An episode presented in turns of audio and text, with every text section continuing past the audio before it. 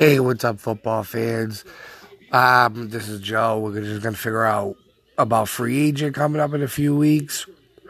We're gonna talk about who your team's gonna pick in the free agent when free agent opens up. Do you think they're gonna pick somebody from another team, or do you think they're gonna sign their own free agent first? Which one do you think? Let me know.